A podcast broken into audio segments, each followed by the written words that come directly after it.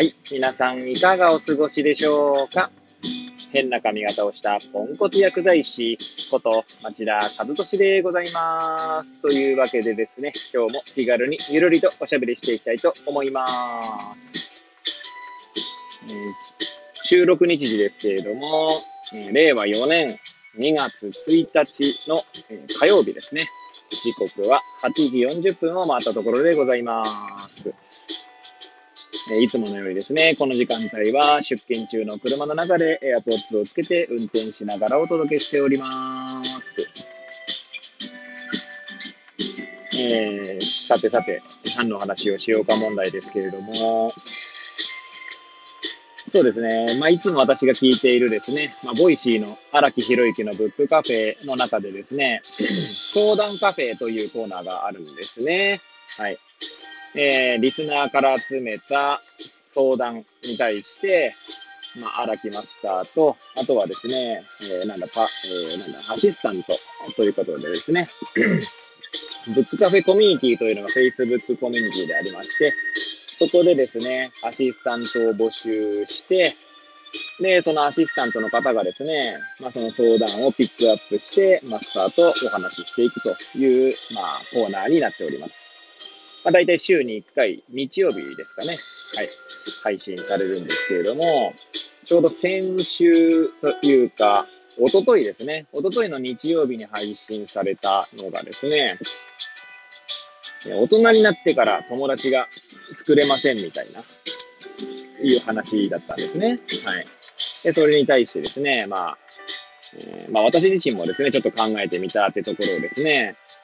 えー語ってみようかななんて思います。はい、えーもしよければ最後までお聞きいただければ幸いでございます。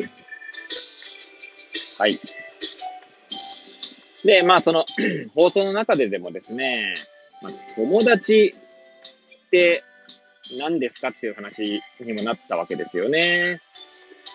えー、なんて言うんでしょう、その、友達の定義みたいなもの。はい。で、まあそこでですね、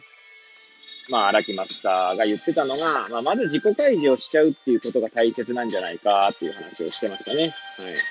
要は自分の側からちゃんと自己開示する。で、友達って言ってしまえばいいじゃんってことをね、何度も言ってましたね。放送の中では。は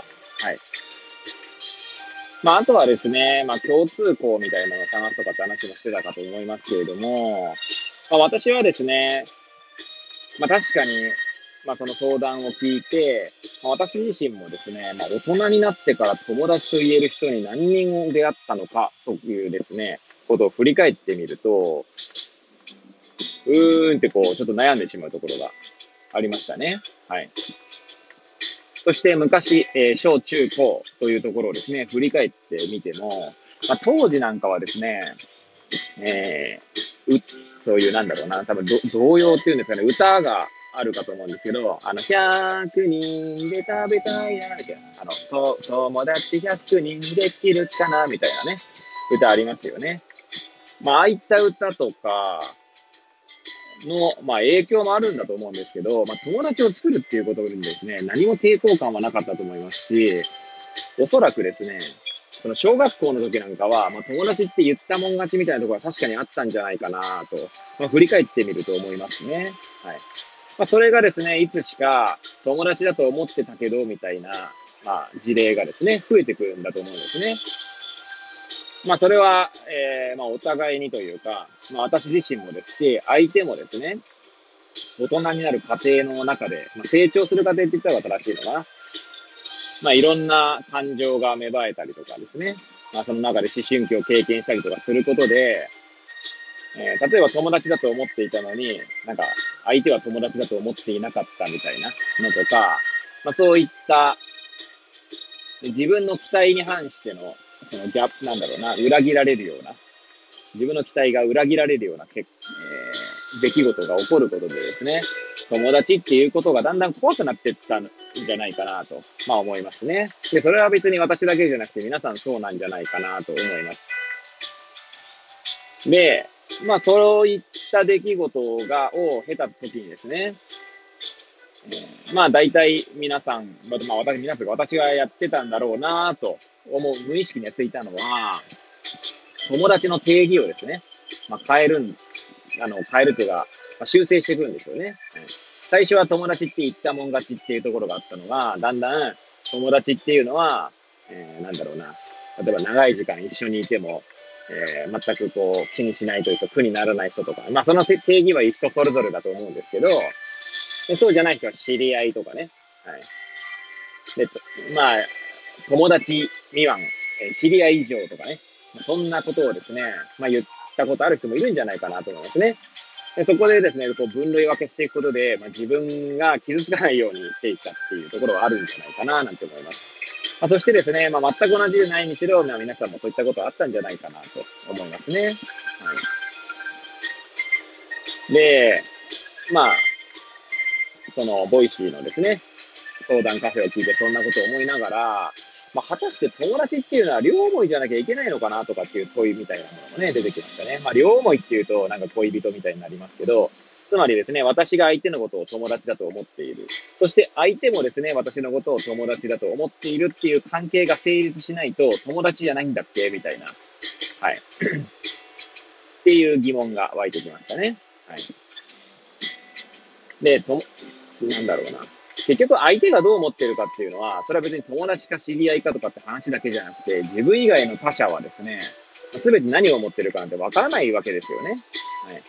まあ、仮に口先、口先でという口ではですね、友達だと言ってても本心がどうだかわかんないとかってこともあるかもしれませんし、まあそんなことをですね、気にしてたらもう何もできないっていうのもあるので、まああまり相手が友達だと思っているっていうところはですね、まあ関係ないのかなって気がしますね。はい。まあ友達だろうと知り合いだろうと、あの、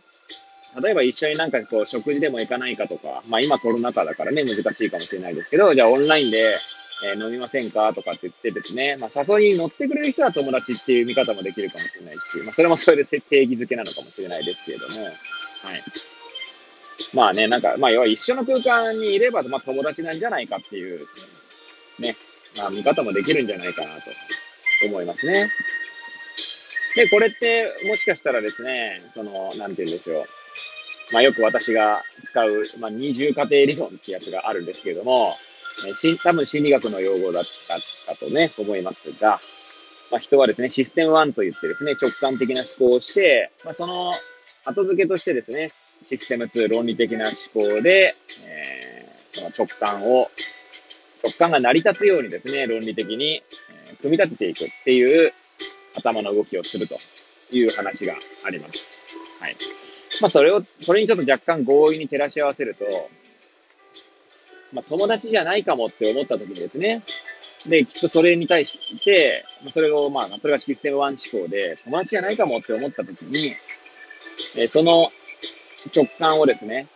論理立てて説明するために友達の定義をつけたりとか、まあ相手がどう思ってるのかとか考えてみたりとか、で、論理的にそこの直感をですね、埋めていくっていう、まあ、行為にも似てるなぁなんて思いね。もちろん、えー、それ自体はですね、システム1とシステム数値項かどうかは知りませんが、はい。まあ、そんなことを思ったりもしましたね。はい。まあ、あとはこう、まあ、私自身もそうですが、皆さんもそういうとこあるんじゃないかなと思うんですが、やっぱりね、人間誰しもこう傷つきたくないっていうところはありますよね。まあ、友達友達じゃないとかってだけじゃなくても、まあなんだろうな、何かツイッターとかね、何でもいいんですけど、SNS で発信したことに対してですね、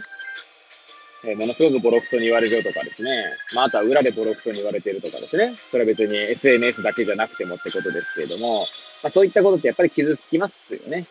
やっぱり基本的には傷つきたいっていうことはあんまないんじゃないかなと。で、そう考えるとですね、まあそれをこう、傷つきたい、なるべく自分が傷つかないように、言葉で定義づけしたり、分類分けしたりとかっていう、まあ、ことが発生するのかな、なんてことも思いました。はい。まあ、改めて考えてみるとですね、友達って何だろうっていう問いが残ったままですね、まあ、まだまだ言語ができておりませんが、今日はそんなことを語ってみました。はい。えー、最後までですね、お聞きいただき誠にありがとうございます。これを聞いていただいた皆さんが、より良い一日を過ごせますように、とお祈りさせていただいて、今日の放送を終了したいと思います。それではまた明日皆さんお会いいたしましょう。さようなら。